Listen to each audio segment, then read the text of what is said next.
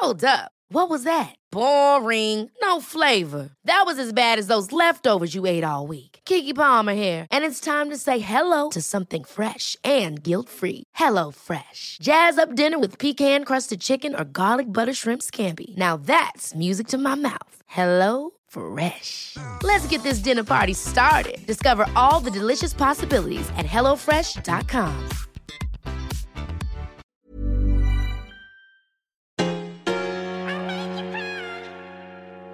I love your podcast. This is gold. Is where it's at.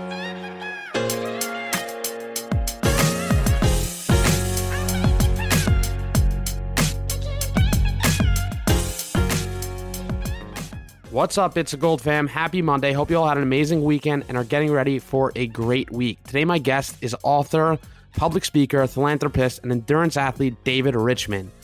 David's mission is to form more meaningful human connections through storytelling. His first book, Winning in the Middle of the Pack, discussed how to get more out of our, ourselves than ever imagined. With Cycle of Lives, David shares the interconnected stories of people overcoming trauma and delves deeply into their emotional journeys with cancer. I love this episode so much. Tons of bits of gold. We dive into life after loss, how to navigate after loss, his latest book, Cycle of Lives, and some of his own experiences as an endurance athlete. With that, enjoy. David, thanks so much for coming on the Bits of Gold podcast today. Totally. Damn glad we figured it out. We got together and we're able to talk. Yeah, we we made it work. We made it work. Well, I'm really pumped you reached out. I know a lot of my show, the theme of loss, tragedy, coming back on the other side of it, really resonated with you. So Mhm. just excited to have you on today. Maybe just to kick it off, you can give our audience a little bit of a the background on Cycle of Lives, the book you wrote, and a little bit about your story. Oh, sure. So thanks. I appreciate it. So a little bit about the story is basically that the impetus for this book and it's my latest book that's come out um, was centered around like what happened after I lost my sister to brain cancer. And there's a lot of dynamics that came about at the time that she told me about her diagnosis. I was going through my own uh, problems and trying to get out of a horrible personal situation. And I was kind of going through uh, discovering my new me or whatever and kind of transforming from being like completely like not active to becoming like an endurance athlete, right? So I really in my late 30s really started to morph into a different person and June telling me that she had brain cancer kind of came along at the time when I was doing that. So I I was kind of in this I don't know, this mode of searching for answers and trying to take a deeper look at things and it was just a more contemplative and transformative time in my life. And when she passed away, um, one of the things that I noticed was that as I interacted with people and I watched people interact, and then I purposefully kind of tried to start conversations about the emotional side of the cancer. I found that super common theme, Dan, which was everybody, every single person I talked to either hadn't processed the emotions of cancer, or if they had processed it, they didn't have uh, they didn't feel they had a safe space to talk about the emotions or they didn't know how to talk about it. You know like they don't want to burden people or they didn't want to make people feel guilty or they just they don't want to bring attention to themselves or they don't want to complain or whatever the reasons were when it came to the emotional side there was this big gap. And i wanted to see if i could try to figure out how to solve that little gap how to fill it in so that we could interact with each other on a more meaningful basis So the book that you wrote, it's 15 people's individual stories. yes Not everyone has cancer or they're all just in- correct involved in different capacities. No. So what I did when I started paying attention to this dynamic of this like kind of void around the emotional side of it, I noticed that it was that way with doctors, nurses, loved ones, survivors, patients. If you lost a spouse, I mean, parents wouldn't talk to their kids, kids wouldn't talk to the parents. You know, they would talk, but just not about the heavy emotional stuff. And so I said to myself, what if I were to put together the widest range of cancers, right? Because I want to tell one type of cancer because everybody has brain cancer has one experience. Everybody has breast cancer kind of has a different set of experiences, right? So I wanted a range of cancer, a range of severity, all the way from the fear of cancer to having had cancer five different times, five different cancers over a 35 year period. So range. I wanted young, middle, old, you name it. I wanted survivor, doctor, patient, caregiver, whatever. And then most importantly is I wanted a range of emotions that were associated with their cancer journey that were affected by the traumas in their life. So, in other words, if somebody was reluctant to talk about their emotion of cancer, so let's just say they they were fearful, okay, and they were reluctant to talk about their fear. Were they reluctant to talk about their fear because they had been abandoned as a child and they felt like they never had a safe space? Were they reluctant to talk about their fear because they were the alpha of their family and they don't ever want to show weakness? What were the the factors that affected their ability or inability or willingness or unwillingness to go down that emotional road. Does that make sense? Yeah. What would you say was the thing that was most consistent amongst the 15 people? Also, do you think you can share like who the 15 people were or at least their Sure. their role as it relates to the book? Oh, yeah, absolutely. So, uh, two great questions. So, the thing that was common was they all had this kind of, yeah, I've never talked about this stuff. Or if I have dealt with, even if I have dealt with it, I haven't talked about it. Some hadn't even dealt with the emotional side, right? They could go through where am I going to get my next PET scan? How can you help me navigate work? You know, how am I going to talk to my kids about school and these kind of tasks, things they could deal with. But the actual deep emotional stuff, like, you know, that that was something they they didn't talk about. So that was kind of with everybody. The other thing that was with everybody is there was some sense of isolation. Either they self-isolated or they were purposefully or maybe not even purposefully isolated because people didn't know how to deal with them about those emotional issues, right? So that was the th- common theme. And honestly, it took me a long time to find a wide range of people that also had interesting, evocative, moving, inspiring, you know, really, really intense stories. So it took me a while, right, to get the right mix of people. How did you choose the 15 people? So I found some of them through asking friends, right? I would talk about the project and then people would go, Oh, you got to talk to so and so. I call co called cancer centers. I co called hospitals. I co called radiation therapy places. I just said, Hey, I, I'm doing this project. Who do you know? And then I asked friends, Hey, who do you know? So I was able to find people that way. But I've got like a woman who became a, a pediatric oncology nurse based out of an experience of being a six year old girl watching her dad die of cancer. Okay. I've got a lady who was an oncologist at NYU for 40 years. I've got the chief medical officer of a California health plan and how the very first patient he had as a doctor who had brain cancer affected his entire life's work and trying to look out for the little guy. I have a woman who, uh, like I mentioned, five different cancers over 35 year period, but her story is about a four year abusive relationship that she finally was able to escape from. I've got people that lost children, people that lost a loved one. I've got a great story about uh, this one guy, Bobby, who, you know, is a, like this this not emotional, kind of very womanizing dude who finally finds the love of his life, changes him completely. Shortly thereafter, they get married. Shortly thereafter, she dies of breast cancer.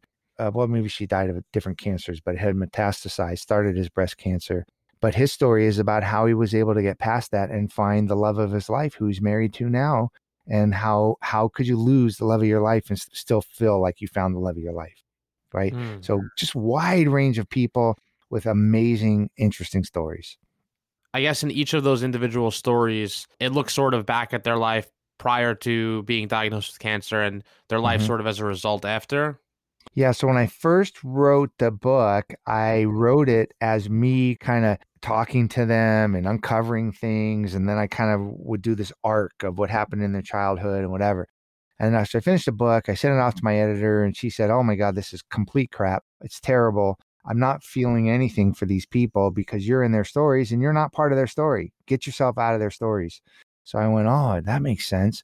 So I then changed it from my interaction with them to just first person from them. So basically, I pick up the story by setting the scene of their childhood, the traumas that affected them. One was I started out when when her and her family were on the last one of the last three barges to leave Saigon the night that Saigon fell. Okay. Another one started when the little boy was six years old and he came home from school, uh, was dropped off to run into his house and go up and see his mom, and she was in the pool of blood, had killed herself in the bathtub. He had found her. That's where that story started. Um, another story started with uh, somebody being wheeled into surgery to remove a sarcoma, and the girlfriend saying, "Hey, this is not my life. I'm out of here. You're on your own, bud." Right? Just so I try to set the scene for kind of who this person is. Can we identify with them as a person? Can I feel for them as a person? Can I understand things that we all go through? Because I might not have cancer, but I maybe can understand what it's like to be addicted to drugs or to be abused or to have abandonment from a parent. I might be able to do that. So I wanted the reader to be able to identify and feel for the person. And then they could maybe understand what they went through on the emotional side through their cancer journey from all those different perspectives we just talked about, so that I can then maybe better understand what people might be going through so I can relate to them better. Mm. What would you say was the most surprising thing in having these conversations and, you know, meeting the 15 people that become the book? I actually guessed that most of the people would have said to me something like, geez, I've never talked about this stuff before. I would have guessed that that that was going to be a common theme, but I was kind of blown away by the fact that every single one had that as a backdrop. Every single one. Let me tell you a super quick story, right? This is indicative of everybody that I ran into. So I'm on this bike ride because I go on this bike ride to connect all the people, right? So I go on like 4,700 mile solo bike ride after I've talked to them for a couple of years. That's how you met all of everyone that you were interviewing? In person. That's how I met them in person. I had been talking to them on the phone for a couple of years, but most of them I hadn't met in person. So I thought, what better way to connect them than to get on my bike and connect stories, right? Then that gave me a time to contemplate my own sister's death. That gave me time to contemplate the stories, meet people along the way. Like I just thought it was a good backdrop for the book and double entendre, right? Cycle of lives. So I cycle to them. It's just this whole thing, right? So I'm in New Mexico and I sit down for brunch with this big, huge Mexican family. And the dad, who's like 80s, pulls me over and he said, Hey, this is such a good thing you're doing, you know, talking about the emotional part, man. People just don't do that. I went through my cancer like 12 years ago, and it's such an important thing. Blah, blah, blah, blah. And I said, Oh, that's cool. Then his daughter, who's like a 50 year old woman, pulls me over and she's like, Oh my God, dude, this book with the emotion, it's just fantastic. It's such a great thing.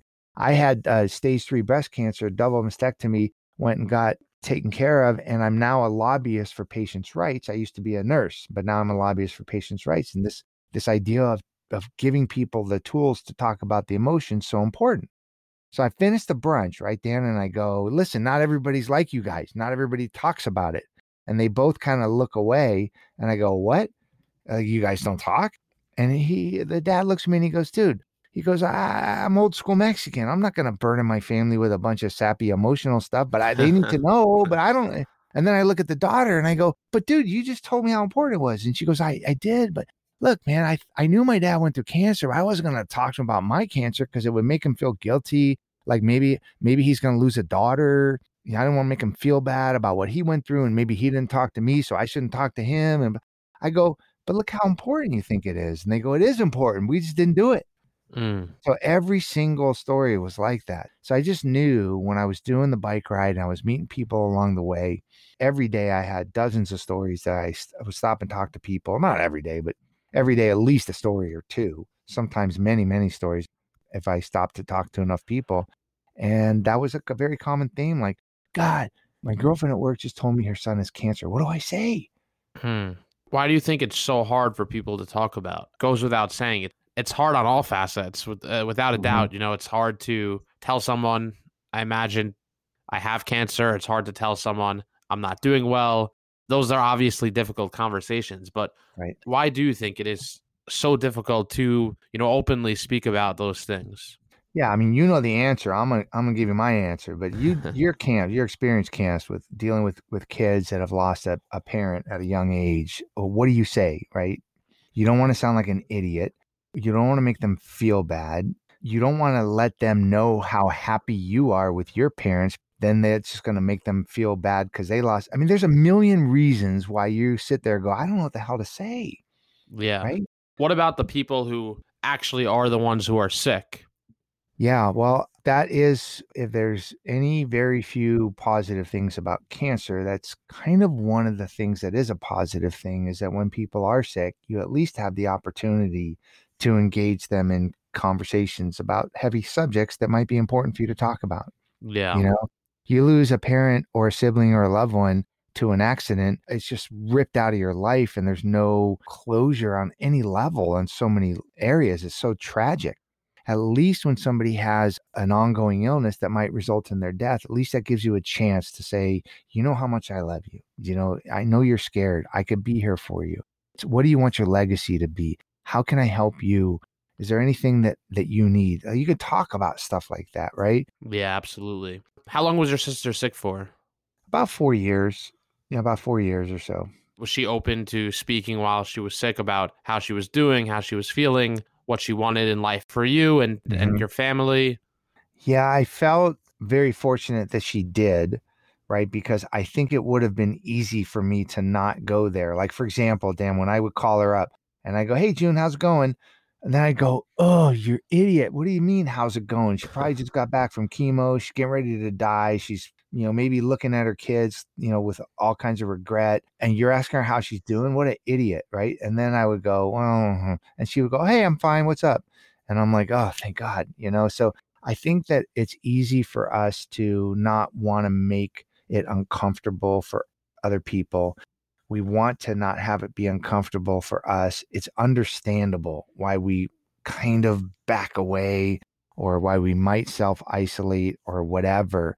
But yes, my sister was able to talk to me. I was able to talk to her. Sometimes I asked a stupid question and she let me know. Sometimes I didn't ask enough questions and she let me know. Whatever, right? It's just we had this ability to talk. We didn't talk about everything, but we talked about enough important stuff that there are memories won't ever leave me. And if she was going to leave her kids, I felt at least in retrospect, at least with more than just her husband and her kids, she was able to talk to at least one other person. She probably talked to multiples about her feelings behind that. And I think that that was an important part of the end of her life journey was to know that a lot of people really cared about the things that were really affecting her on an emotional level.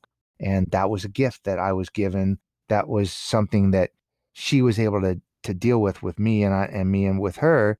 Although it wasn't perfect and we weren't able to talk about everything, we were able to talk about a lot more than I've found most people can talk about. Yeah, it's funny. I'm thinking when when my dad was sick, my dad was sick for about seven months. I vividly remember my good friend coming over my house. We were sitting downstairs in the kitchen. My dad was in the hospital, and my friend he lost his dad growing up, and he sat me down and he's like, you know, this is the time where you want to sit down with your dad. My dad wasn't doing well, so you know we knew that Mhm. I didn't necessarily know that he was going to die, but maybe my friend had better i- instinct than I did. And, you know, he said this is the time where you sit down with your dad and you have all the conversations that you think you'll want to have one day. You have those conversations now to make sure that you don't want to look back on, you know, this this Right. unique or this rare opportunity where while he's still here to have those conversations. You know, and I thought in my head like I was young, I was 20, so I was Right. I thought, hey, what do I want to ask my dad? And it's funny too. Even I'm thinking, you know, when he said that, but because when you're 20, you have some questions. Now I'm 28, I have different questions. You know, there's different Yeah. things I'd want to talk Yeah. about now. Sure. but you know what? You're so I mean, listen, it's not it's not any kind of fortunate thing that you went through and that he went through and losing a parent is not good no matter what the circumstance. Losing anybody you care about is not good no matter what the circumstance. But you at least were given some advice that maybe made you do something you wouldn't have done on your own. And as much as it might have been difficult for you to have even only a few conversations where you asked a few questions, maybe you asked a thousand, I don't know. But even if if you just had that little bit, it's something you're going to draw on for the rest of your life, right? It's something you're going to be able to one day tell your kids about. And you can explain it just is a whole nother level of connectivity to somebody who is very important in your life that you might not have had if you weren't given that advice. Yeah, absolutely. Cancer, without a doubt, is terrible. Wish it upon no one, obviously, but it is a very real part of life, and especially in the way it's impacted my life. I lost my dad when I was 20 and my mom when I was 25. But a lot of the theme that I like to discuss on this show is how tragedy, how grief, how loss, how adversity can help shape your life. And really, in my eyes, it can have a very empowering impact. Obviously, you need to work through all the difficulties that are associated with cancer, loss, grief, and all that. But I really do believe, at least in my own circumstances, in losing both my parents, I lost two of the most important people in my life without mm-hmm. a doubt. But today, like almost eight years since my dad passed and three plus years since my mom passed, and I truly am am grateful for all the experience that I've had, the good and the bad, because I feel like it's given me this perspective and the way I view the world today. So I'm curious, I guess, you know, with mm-hmm. the people that you wrote about in the book, did you find anyone else had, I don't want to necessarily say an appreciation, but more just like came from a place of gratitude where these are the cards that they've been dealt. It's very unfortunate. It's a shitty mm-hmm. hand, but in spite of what I've what I've been dealt, I'm gonna make the best of it. Mm-hmm. Did you see anyone who had a more empowering relationship or take after you know they lived through something like this? Yeah, it's a great question and, um, and well thought out, and I appreciate you sharing your thoughts behind that. And the answer is yes, everybody in one form or another. Everybody had given them some added perspective or it had given it had widened their perspective that gave them an appreciation for certain things we talked earlier about you know how do you lose the love of your life and then find the love of your life right? Well part of what got him through that was that his first wife they were able to talk about everything everything. And she finally said to him listen you got to go to counseling when i die because you got to have a couple issues we can't solve here but i've made you into your best you. Like you're gonna find somebody and they're gonna like get the best Bobby there ever was. That's the only thing I'm pissed off about is I did all the work on you and somebody else is gonna get the benefit of it. And he goes, you know what? No way. I'm never gonna how am I ever gonna find somebody after you? You were like the perfect person. And she said, Look, I know it sucks, but you know what? You need to be with somebody and you're gonna find the right person. And it sucks that it's not me and I'm not going to be around here for you. But look how much you've gained. Look at where you've come in your life. And they were able to do that. And when she finally died and he he had already, you know, reconciled some things and kind of got got through just the horrible, nasty negativity of it all. He did find the love of his life. And they keep Brandy's memory alive through every year doing an event in her honor. And he says, you know what? If Brandy were alive, we'd have kids, We'd be married. We'd be as happy, as happy as two people could be. He goes, but that didn't happen. But you want to know something? I freaking love my life. My wife is the best thing that's ever happened in the world. I've been married to her now for eight or nine years. She's the greatest thing in the world. And I, I'm sad that I lost Brandy. My life would have been perfect, but I have a perfect life. Mm. Like I'm the happiest guy that could ever be. Now, it's hard to wrap your brain around that, right? But how much gratitude does he have for what he gained out of that cancer experience because he was going to live no matter what right? Yeah. His wife died he's living. So why not have the best life possible? And they were able to give him that through their ability to interact. And I think mm, it's a beautiful story. I heard once, I'm trying to remember who told me exactly, but they said that actually when someone is terminally ill, it's much more difficult for the people who are left on the earth as opposed to the people who pass away and die because, you know, you're sort of left with at least in in the physical world of what we know, you know, you're left to mm-hmm. deal and navigate with life after that loss, which is, you know, obviously very difficult.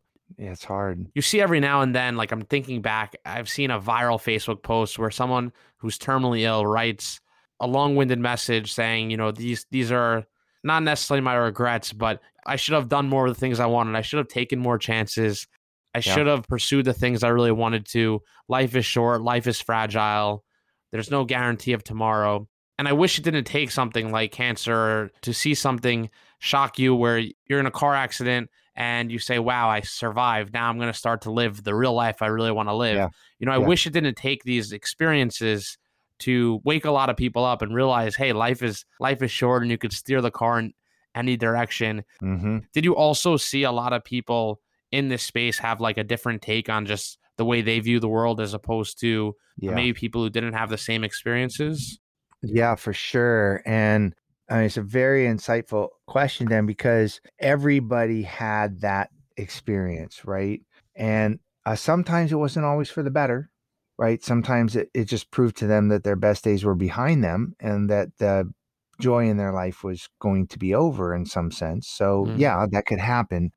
But really, one of the participants who's an oncologist gave me a great perspective. She said, the human brain is not wired to be able to contemplate in reality the end of its own existence. And I go, huh? And she said, yeah, we cannot figure out, we can't wrap our brains around the fact that we're one day, day to die. She goes, I'm an oncologist. I see people die all the time. She goes, you know why I'm an oncologist? I go, why? She goes, a lot of reasons, but really one of the reasons is because I figure it'll give me good karma because I don't want to die of cancer. And I go, oh, what? She goes, yeah, we just can't wrap our brains, we can't wrap our brains around it. And so I think if you lean into those points that you were just talking, those examples that you were given, and you can just somehow try to wrap your brain around the fact that today is today and you're never going to get it back, that you you got to take some action to just maximize your experience and your relationships. And listen, Dan, I don't know about your experience with your parents, and I don't want to assume anything, but uh, most of the stories from the people I talk about, if it comes down to the end of their life and they're having a conversation with the loved one, there really is only two things that kind of bubble to the top. One is the joy and love for the people that were in their lives that they were able to have meaningful connections with. So they cherish those. That bubbled up more than anything else. The other, on the negative side, that bubbled up was the regrets they had about not forming those meaningful relationships. Ugh, why did I fight with my sister and not talk to her for 20 years? Why did I push my son away? You know, why didn't I get closer to Mm. my dad? Like the appreciation for the good, the regret over the bad, over the human connection Yeah. right? And so that's why I wanted to write this book to say, look, man, let me teach you how, not me teach you, let these stories give you some insight into how we can form more meaningful connections with the people we care about so that we could really understand how precious these connections are. So that if we're fortunate enough to get to the end of our life and be able to look at it, we, we have way more joy and appreciation than we do regret over connecting with the people that are in our lives. I mean, mm. honestly, I think that's what it's all about. Yeah, I love that so much. And, you know, I wish whoever tunes into this can take that, hold that with them and carry with them as they live as they live their life. I think that knowing you're going to die is one of the most powerful things in the world. Like it's funny hearing you say that about the oncologist and I can totally resonate with like I think a lot of people live live their life as if, you know, they'll be here forever, as if death is never in the cards, but I really believe that carrying and really holding that fact that you too will die one day and turning it into an introspective conversation with yourself, asking, knowing I too am going to die, how do I want to spend my limited time on earth can be very empowering to know, to answer, you know, some real questions like, I don't want to fight with this person. It's so stupid because at the end, Right. what's the point? What's the point? You know, when I was young, Dan, I don't remember if it was an Ayn Rand saying or some uh, somebody I read. They said the decision to spend this moment the way that you're spending it is actually a decision, a thousand decisions to not spend it doing a thousand different things. And I was like, whoa, that makes sense. So every time I spent, I purposely, and we can always choose how we spend every minute of our lives, but when we do make a choice in how we spend our life, it's actually the choice to not do a thousand other things. Mm, That's that's freaking brilliant, right? It's brilliant because you never get that minute back. So, like you just said, it can't always. Sometimes you're going to fight with somebody because it's just emotional and that's life and whatever. But sometimes you're going to sit there and go, you know what? I'm going to choose to not spend this moment fighting with that person. I'm going to choose to not be aggravated in line at the grocery store. I'm going to choose to be more polite to the next person. I'm going to choose to eat healthier or whatever it is because that's the thing that I want to do because I'm never going to get this minute back. It's such a, we can't always do it. And I didn't start doing it until I got into my late 30s. So the fact that you're even contemplating these things at 28 makes me jealous. That's awesome. And also a great thing that someone can take with them there. I understand that you cycled to meet Mhm. all the the people you you interviewed. you cycled from California to New York. Is that is that right? Well, so I did California, kind of zigzagging along the southern part of the United States to Florida.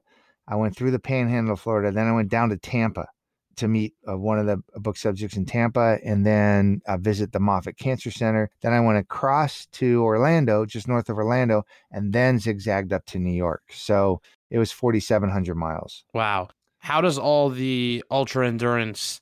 How does all that get worked into the book? I guess your life. Did that start Yeah. when your sister was sick, or did that come about after? No, so I took the bike ride a few years after she had died, and I didn't even start the project. It really didn't even take form in my head until about four or five years after she died, like where I kind of could wrap my brain around what I thought uh, would be a, a worthwhile project. But the bike ride took me, what, 45 days. I talked to people for a couple of years ahead of time, and then it took me a couple of years to write the book. So it was, and then by the time I went back and forth with my editor and the publisher and all of that, I mean, it was a long period of time, right? It was like was like five years. But were you already doing like endurance events outside of all this? Oh, no question. And I mean, it's a whole nother series of topics for sure. But basically, why that bike ride for this book was so important for me is because I found, and maybe your listeners can't identify with this, but I found that my best ability to contemplate and problem solve and develop perspective and really get in tune with myself and my emotions and the people in my life that were important, how I was going to spend my time. The best way to, the place where I could go to do that was on long runs and long bike rides and long swims. And so there's something to be said about checking out to read a book or watch a movie or go play frisbee or whatever, there's meditate, whatever. But I think endurance athletics gives me a whole nother perspective because when you elect to go run 12 hours in the desert straight, you can solve a lot of problems. If you're on a your 300 mile bike ride, you can solve a lot of issues. And so the bike ride, I went on it hoping it would give me the space to contemplate these stories. It also gave me the space to contemplate, you know, the emotions behind my sister and also the people that I met and those type of things. So it's it was a great backdrop for me because I find that space to be very contemplative and creative, you know. Yeah, absolutely. I ran a marathon. That's the most that I've run. Nice. Was it the New York City Marathon? New, New York City. Oh, so great. I'm definitely intrigued by doing more endurance events and personally can resonate with you learn a lot about yourself, you know, when you put yourself out there and hmm I think in any athletic endeavor where you have to push your mind, body, spiritually, emotionally, mentally, physically, they all need to sort of work together. You know, I don't really have that much experience as it relates to endurance events with the exception of the marathon, but I think you learn a lot about yourself. You definitely learn a lot about yourself when you are uh, out there pushing it and you Yeah. realize that you need that not only can you do a lot more than you think you can, but once you're tired and you start telling yourself, hey, we need to go a little bit more. Just so like our listeners know, in terms of the endurance events, what have you done?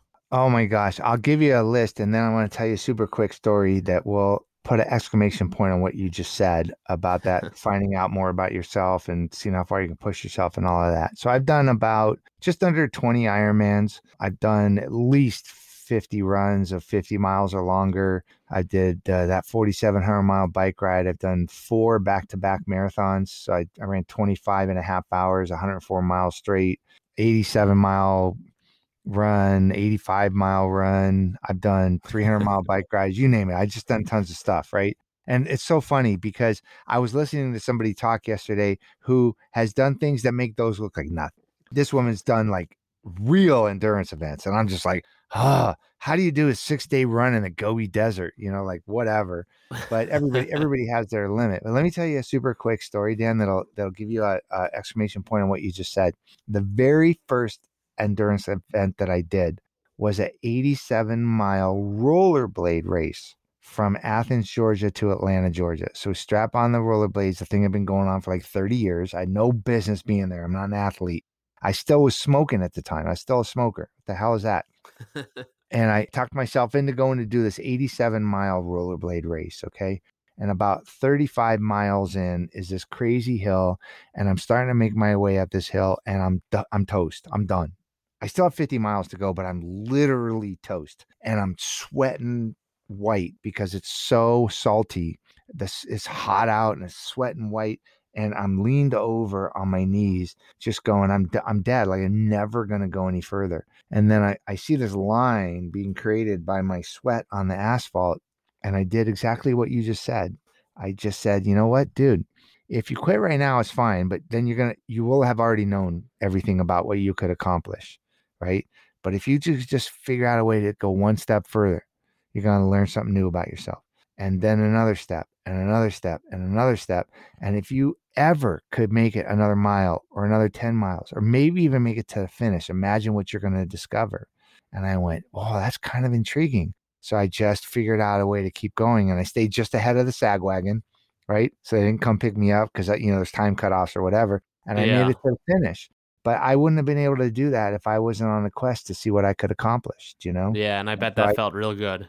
Yeah, it's kind of like when you're at the marathon and you're at mile 20 and you just want to just stop. You just want to stop. You're just like, dude, stop. Like it's too much pain. Right. And then you go, nah, I kind of got to get to that finish line. You discover a lot along the way.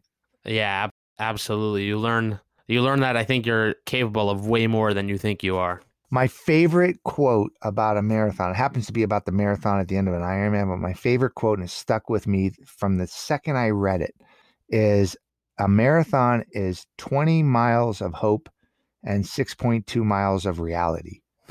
And I'm like, oh yeah, well, I want to find out what's in that reality, dude.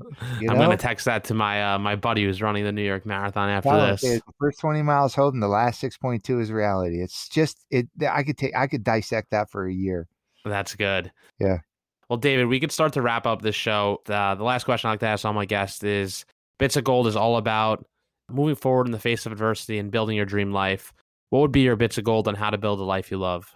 I'll go back to that idea of just when you can, like literally when you can, just make a conscious effort to say, this is the thing I'm choosing to do. And if you hold yourself to that accountability, like, like I rarely anymore say I, I have to do something, right? Because you really don't have to. You don't have to cook your kids dinner. You don't have to go into work. You don't have to wait in line at the store. You don't have to do any of those things. You kind of get to.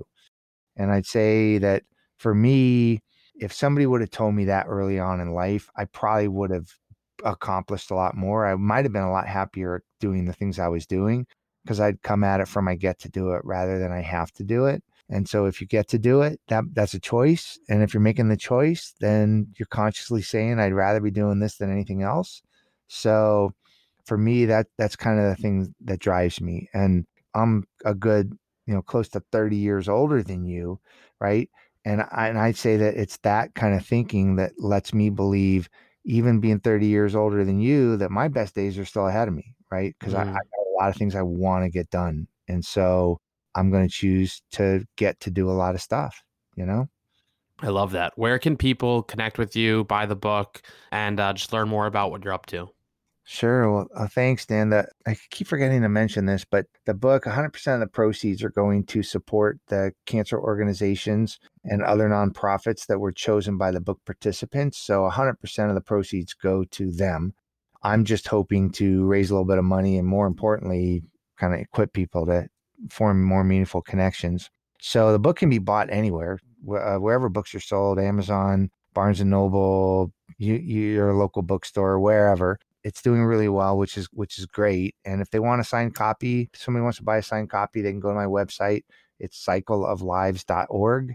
If they want to just jump on Amazon, the Audible's coming out very shortly. By the time this is produced, it'll probably be out. So yeah, you could get the the ebook, the Audible, or the regular book, um, pretty much anywhere books are sold. That's awesome. Well, David, thanks so much for coming on the show. You're welcome, Danny. I appreciate it. Thank you so much for tuning in to another episode of the Bits of Gold podcast. If you like this episode, please take a minute, share with a friend, subscribe. I love your podcast. This is gold.